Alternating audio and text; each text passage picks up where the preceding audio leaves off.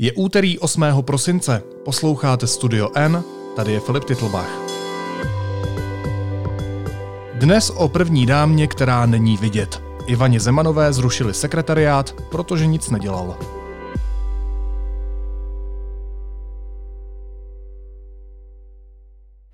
Dobrý den, dámy a pánové. Dovolte mi, abych vám objasnila svoji milému práce a pomohla tak svému manželovi sebrat padesát tisíc podpisů nezbytných jeho opětovné kandidatuře. S médii nekomunikuje, na veřejnosti se v podstatě neobjevuje. Teď navíc hrad Ivaně Zemanové zrušil sekretariát. Odhalili jsme to společně s Hankou Mazancovou prakticky náhodou, když jsme se v minulých týdnech snažili činnost první dámy zmapovat. Ahoj Hanko. Ahoj Filipe. Tak možná taková zásadní otázka na úvod. Co v posledním roce, v roce dva tisíce dvacet, dělá Ivana Zemanová? Protože mně přijde, že zas tak aktivní není. Je to, je to zásadní otázka, vlastně dalo by se říct, ale zjistit to, co v posledním roce, a nejen teda v posledním roce, dělá paní Ivana Zemanová, vlastně nebylo, nebylo tak jednoduché, jak jsme si původně mysleli. My jsme se hradu ptali na to, aby nám poslal vlastně seznam té činnosti paní Ivany Zemanové, nebo řekněme veškerých veřejných vystoupení, co by, co by první dámy. A vlastně odpovědí bylo, že všechno to, co Ivana Zemanová dělá jako manželka prezidenta republiky, tak najdeme na hradním webu v té sekci informační servis, se to tuším jmenuje. Takže když se jako budeme držet tohohle hradního návodu, řekněme, tak tam zjistíme, že letos měla paní Ivana Zemanová pouhá čtyři veřejná vystoupení. A aby jsme byli, byli konkrétní, tak letos v lednu převzala záštitu nad reprezentačním plesem Baltaci. O měsíc později to bylo opět převzetí záštity, tentokrát šlo o ples hradní stráže a ještě ve stejný měsíc ona otevírala zrekonstruované oddělení Ústavu pro péči o matku a dítě v Praze. A potom v červnu, jak opět vyplývá z toho hradního webu, tak se tam objevily snímky z její návštěvy Náchodska, kterou, kterou vlastně absolvovala ve společnosti šéfky státní kasy Aliny Schillerové. Ale jako od té doby se již na stránkách hradu pro ten letošní rok, který vlastně žádná její činnost, co by první dámy, vlastně dohledat nedá. Takže pokud správně počítám to, co říkáš, tak paní Ivana Zemanová letos měla čtyři veřejná vystoupení. Když to srovnáme třeba s roky dva tisíce devatenáct nebo dva tisíce osmnáct, abychom to zarámovali jako druhé volební období jejího manžela prezidenta Miloše Zemana, tak dřív toho dělala víc, těch veřejných akcí bylo víc? Dřív toho dělala víc a řekla bych, že podstatně víc. Možná ještě před závorku jako vytknu, že my jsme skutečně pečlivě procházeli každý ten záznam na webu hradu, respektive každou zmínku o paní Ivaně Zemanové. Přesně tak, jak nám hrad doporučil a soustředili, přesně jak si říkal, soustředili jsme se na to druhé volební období Miloše Zemana. Řečí čísel by se dalo říct, tak v roce dva tisíce osmnáct měla paní Zemanová jedenáct veřejných vystoupení a o rok později jich bylo sedmnáct. A aby jsme zase na konkrétních příkladech uvedli, o jaké třeba činnosti nebo jak se to spektrum lišilo, tak v předchozích letech ona, ona se třeba účastnila výstav na Pražském hradě nebo tam třeba vítala dárce krve. Pak z radního webu se dokonce lze dočíst, že ona podepsala petici proti regulaci zbraní. A ještě třeba loni v srpnu například na letišti v Pražských Kbelích vlastně vítala české vojáky, kteří se po půl roce vrátili z Afghánistánu. Ale, a to právě ukázala um, ta, ta naše analýza, řekněme, to, to skutečně jako poctivé procházení toho webu, tomu celému seznamu nebo všem těm jaksi činnostem uh, dominuje, a to jako skutečně výrazně jedna aktivita, protože s, jak jsme spočítali, asi zhruba ze sedmdesát procent tvořilo náplň aktivit, její práce, právě to převzetí záštity. A to se týká například těch reprezentačních plesů, jak jsme zmínili, nebo nějakých jako kulturních a, a charitativních projektů. K tomu přebírání záštitce v našem podcastu ještě později dostaneme, a to konkrétně s Ladislavem Špačkem, odborníkem na etiketu a někdejším mluvčím prezidenta Václava Havla, který to všechno pořádně popíše. Každopádně, když si mluvila, Hanko, o tom, že bylo náročné z Pražského hradu získat informace, tak to můžu jenom potvrdit.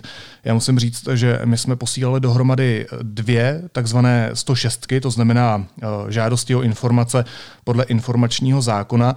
Na tu první, kde jsme chtěli znát pracovní program první dámy, a to od osmého března dva tisíce třináct až do letošního roku, tak to nám Hrad neodpověděl. Napsal nám, že žádost o poskytnutí informací odkládá, takže jsme zjišťovali, proč se to vlastně děje, a tady jsme právě přišli na jeden moment, ke kterému se ještě dostaneme. Každopádně my jsme tu sto šest potom posílali ještě jednou. Tady možná přečtu kousek, protože my jsme museli velmi pečlivě vybírat slova, aby z té otázky nebylo útěku, takže my jsme to museli konzultovat třeba i s naší právničkou Evou Romancovou. A ta otázka musela znít takhle, jenom pro vaši představivost. Žádáme o výčet veřejných vystoupení manželky prezidenta republiky, a to jak individuálních, tak společných s prezidentem republiky, a to všech, jež organizačně patří do agendy zaměstnanců kanceláře prezidenta republiky. Žádám o výčet těchto veřejných vystoupení od osmého března dva tisíce třináct do třináctého listopadu dva tisíce dvacet, a to v co nejširší možné dostupné charakteristice.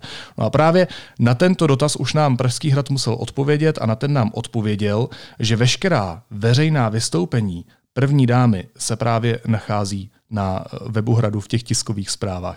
Každopádně, Hanko, já jsem říkal teď v té mojí otázce lomeno odpovědi, že se ještě dostaneme k jednomu momentu, na který jsme přišli během toho posílání sto šest. A to, jak jsme se dozvěděli, že paní Ivaně Zemanové na Hradě zrušili sekretariát. Odpověď na tuhle otázku byla právě součástí té druhé sto šest, jak si, jak si teďkon popisoval. A nám tam ředitel odboru legislativy, hradního odboru legislativy Václav Pelikán vlastně napsal, že to oddělení sekretariátu manželky prezidenta republiky bylo historicky do organizačního řádu zapracováno právě až s příchodem Miloše Zemana na Pražský hrad, k tomu konkrétně došlo prvního června dva tisíce třináct, a potom o dva roky později, když když vlastně prezidentská kancelář vytvářela nový organizační řád, tak, tak tam opět to oddělení sekretariátu manželky prezidenta republiky bylo. A zrušeno bylo letos v polovině října, a tady bych si taky vlastně dovolila ocitovat, ať jsme úplně přesní, co nám Václav Pelikán napsal. On vlastně odpovídá na to, proč to oddělení bylo zrušeno. Protože však toto oddělení nebylo nikdy obsazeno a nevyvíjelo žádnou činnost, bylo dodatkem číslo osm z patnáctého října dva tisíce dvacet k témuž datu bez náhrady zrušeno. Jinými slovy, sekretariát manželky prezidenta republiky nic nedělal. Zajímalo by mě, jak to bylo dřív. U Olgy Havlové, Dagmar Havlové nebo Livie Klausové, tyto první dámy ten svůj sekretariát měly? Já jsem o tom mluvila s bývalým kancléřem Jiřím Weiglem, který byl právě za prezidenta Václava Klause na Pražském hradě. A on říkal, že paní Livie Klausová sice neměla, řekněme, oficiálně v té organizační struktuře zakotvený ten svůj sekretariát. Přesto ale na Pražském hradě byly, byly pracovnice, které se prostě o její servis, o její náplň, řekněme, práce té první dámy, byť nutno podotknout, že u nás je to jako spíš tradice, u nás to není povinnost, tak přesto na Pražském hradě dvě až tři pracovnice byly. A ty, jak mi právě pan Weigl řekl, oficiálně spadaly jako oddělení přímo pod prezidentův sekretariát a starali se například právě tedy o ten program první dámy nebo třeba vyřizovali dopisy, které vlastně Livii Klausové chodily, ať už od veřejnosti, anebo například to byly, to byly ty žádosti o udělení záštity různým akcím. Hanko, proč jsme se rozhodli mapovat činnost současné první dámy? No, je fakt, že ono spatřit paní Ivanu Zemanovou na veřejnosti vlastně jako není, není vůbec jednoduché. Já si pamatuju, že letos v červnu jsem jí právě zaznamenala na sociální síti poslance Birkeho, právě starosty Náchoda, jak jsme tady o tom mluvili, a to když právě paní Zemanová byla, byla na návštěvě v jeho městě. A v ten moment jsem si to téma tak trochu jako poznamenala a říkala jsem si, že se mu určitě musíme věnovat. A vlastně připomnělo se mi to v momentě, kdy jsme uh, taky spolu, Filipe, uh, psali nebo zjišťovali, co vlastně dělal prezident republiky, když uh, o pár dnů vlastně odložil tu schůzku s ministrem, tehdy vlastně ještě kandidátem na ministra zdravotnictví, panem Janem Blatným. A zjišťovali jsme, proč se s ním právě nemohlo sejít o něco, o něco dřív v době, kdy, kdy Česko tady, jak všichni víme, čelí, čelí epidemii koronaviru. A tam jsme vlastně zjistili, že jako i prezidentova pracovní náplň asi není tak, tak obsáhlá, jak bychom si možná, možná představovali. A v ten moment vlastně jsme pak posílali tu sto šest právě na paní Ivanu Zemanovou. Hanko, možná ještě poslední otázka na tebe. Jak na to naše zjištění Ivana Zemanová reagovala? Uh, nijak, uh, respektive nereagovala. My jsme se paní Zemanovou snažili oslovit, uh, my jsme jí psali vlastně do uh, její nadace, kterou, kterou spravuje, uh, tam ale ten e-mail zůstal, zůstal bez odpovědi, podobně jsme jí pak oslovili vlastně i přes facebookovou stránku té nadace, ale uh, tam si tu zprávu, aspoň co jsem koukala, uh, vlastně doteď nikdo, nikdo nepřečetl. Takže pokud paní Ivana Zemanová uh, zareaguje a třeba možná i přijme uh, naši nabídku na rozhovor, tak, tak určitě si s ní o tom, o tom rádi popovídáme. Každopádně na to, jestli patří Ivana Zemanová k těm diplomaticky řečeno méně aktivním prvním dámám, jsem se zeptal někdejšího mluvčího prezidenta Václava Havla Ladislava Špačka a poprosil jsem ho o srovnání. První dámy mají, řekněme, zhruba tři modely svých existencí a svých aktivit. První varianta. První dáma je aktivní, je po boku svého muže, zřetelně výrazná, účastní se i samostatně různých akcí společenských, kulturních a podobně. Hmm. Příklad třeba Livie Klausová, nebo Dagmar Havlová, nebo Olga Havlová, že má svoji nadaci, je veřejně činná a tak dále. Eh, druhá varianta je, eh, první dáma je jenom tehdy, jestliže jí je nezbytně zapotřebí k těm protokolárním a nebo ceremoniálním záležitostem. Mm-hmm. To znamená, když přijede eh, hlava státu, tak eh, co se dá dělat, účastní se toho přijetí hlavy státu, účastní se státní večeře, nechá se fotografovat při receiving line, když začíná státní banket, čistě respektuje ty formální věci. Hmm. To je asi možná Ivanka Zemanová, že jo? Hmm. To je asi jako její případ. Třetí situace, kdy ta manželka vůbec prakticky neexistuje, hmm. kdy se neprojevuje ani takhle. To byla manželka eh, předchozího slovenského prezidenta, která žila v Popradu a eh, vůbec nic, vůbec nic, zase neúčastnila ani přijetí. To znamená, že přijel třeba, dejme tomu, já nevím co, turecký prezident s manželkou a eh, píska tam stál proti němu sám. No, eh, Ivanka Zemanová je ten, řekněme, prostřední případ na hranici s tím třetím případem.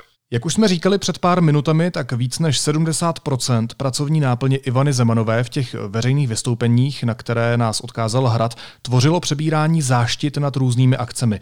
Proto jsem se pana Špačka zeptal, jak administrativně náročná je to práce a co to v praxi znamená převzít takovou záštitu. Přebírání záštity neznamená pro toho, pro toho člověka prakticky vůbec žádné další angažmá. Jeho administrativa, jeho úřad musí pečlivě prověřit, je-li organizátor a celá ta akce, jestli jsou důvěryhodní, mm. jestli nenamočí první dámu, anebo to teď se týká ministrů, předsedů vlád a podobně, jestli nenamočí do nějakého rizikového podniku, který by skončil fiaskem a stáhl by sebou i toho politika. Takže jestliže to kancelář prezidenta republiky prověří, tak Ivanka k tomu dá souhlas, na to je komise. Mm. To je komise, ve které je, já nevím kolik za nás, to bylo takových deset lidí a jsou tam lidi ze správy Pražského hradu, z politického odboru, z tiskového odboru, kteří to posuzují ze všech stran. Mm. Jak to prospěje image hlavy státu, jestli to nepoškodí, je-li to podnik všeobecně prospěšný a podobně. Pro první dámu se hodí charitativní záležitosti především. Že jo? Takže jestliže nakonec ta komise to doporučí, tak to předloží manželce prezidenta a ta z těch doporučených e, příležitostí vybere ty, které si líbí nejvíc, anebo přijme všechny. Hmm. E, ono se nic nestane, protože ona už s tím dál pracovat nemusí. Zajímalo mě taky, co se od manželky prezidenta republiky v tom českém prostředí očekává, protože připomeňme, my už jsme to říkali, že to není žádná povinnost být aktivní první dámou. To očekávání je vysoké. To očekávání nastavila, tu laťku nastavila hodně vysoko právě Olga Havlová. Hmm. To byla první, řekněme, demokratická první dáma demokratické epochy českého státu.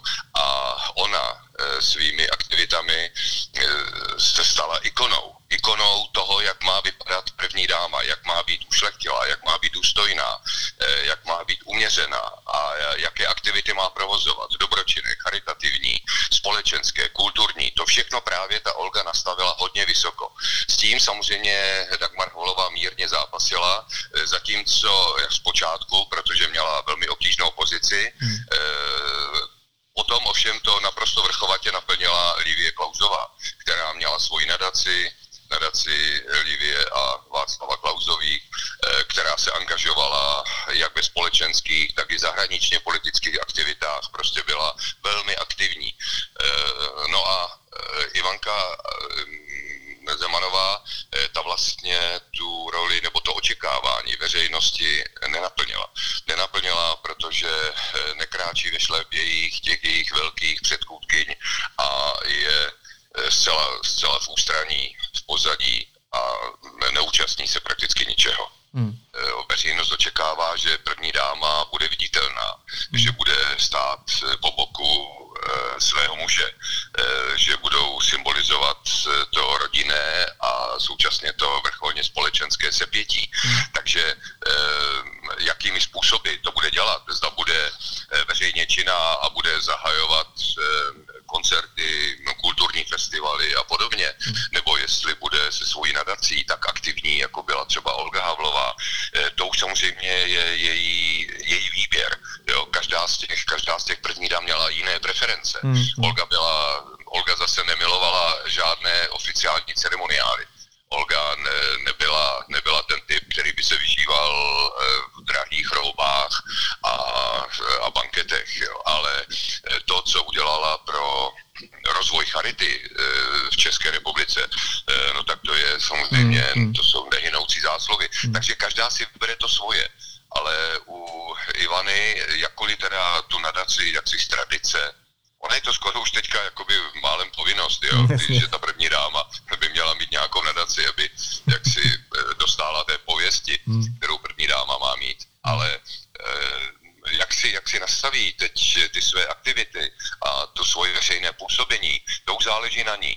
Ale jak jsme si vyprávěli, tak ty tři varianty ukazují, že ta třetí varianta, anebo pomezí druhé a třetí varianty znamená, že ta žena nedělá nic, anebo se účastní jenom těch naprosto povinných a nezbytných ceremoniálních příležitostí a, a veřejnost samozřejmě si na to časem zvykne.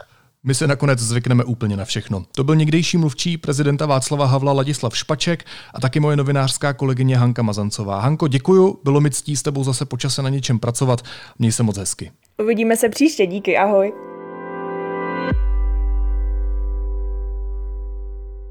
Následuje krátká reklamní pauza. Za patnáct sekund jsme zpátky. Brácha, šeruj, padá stromek! Na Wi-Fi-nu! Na padající Wi-Fi už se spoléhat nemusíte. Za každé dobytí twistu do konce roku od nás dostanete deset giga dat. Více na t-mobile tečka cz lomeno Vánoce. A teď už jsou na řadě zprávy, které by vás dneska neměly minout. Index protiepidemického systému P E S je nadále na šedesáti čtyřech bodech. Třetí den je tak nad hranicí čtvrtého stupně opatření, zatímco v České republice dál platí třetí stupeň. Ministerstvo ale zatím přechod na vyšší stupeň nechystá. Za pondělí v Česku přibylo čtyři tisíce dvě stě třicet devět nových případů koronaviru. Je to o šest set šedesát šest lidí víc než před týdnem. Celkem je nyní nakažených přes padesát sedm tisíc lidí a v nemocnicích jsou přes čtyři tisíce hospitalizovaných.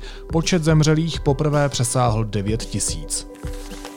Velká Británie dnes jako první země na světě zahájí očkování proti covid devatenáct. Použije k tomu vakcínu vyvinutou firmami Pfizer a BioNTech.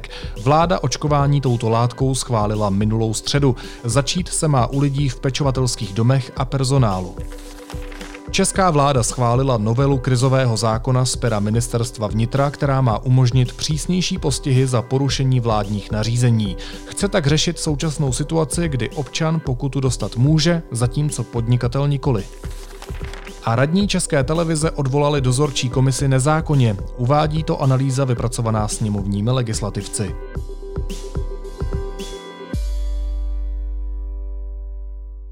A na závěr ještě jízlivá poznámka. Vláda představila nový výpočet hodnoty P E S, který má vést k větší srozumitelnosti a předvídatelnosti opatření. Zjistit ho může kdykoliv úplně každý. Tímto jednoduchým postupem. Stačí odečíst včerejší reprodukční číslo od aktuální zavírací hodiny restaurací, výsledek vynásobit maximálním počtem lidí u jednoho stolu pohromadě, pozor, výjimka rodiny se nezapočítává, vydělit počtem hodin, které od probuzení nespal ministr Havlíček, k tomu přičíst průměrný počet lidí ve frontě a nakonec odmocnit počtem dnů průměrného doručení balíčku Českou poštou. Opět pozor, počítá se až skutečně doručení, nikoliv vhození papírku adresát nezastižen. Pro ověření správnosti výpočtu lze o něj požádat kdykoliv pomocí datové schránky podle zákona o svobodném přístupu k informacím. Naslyšenou zítra.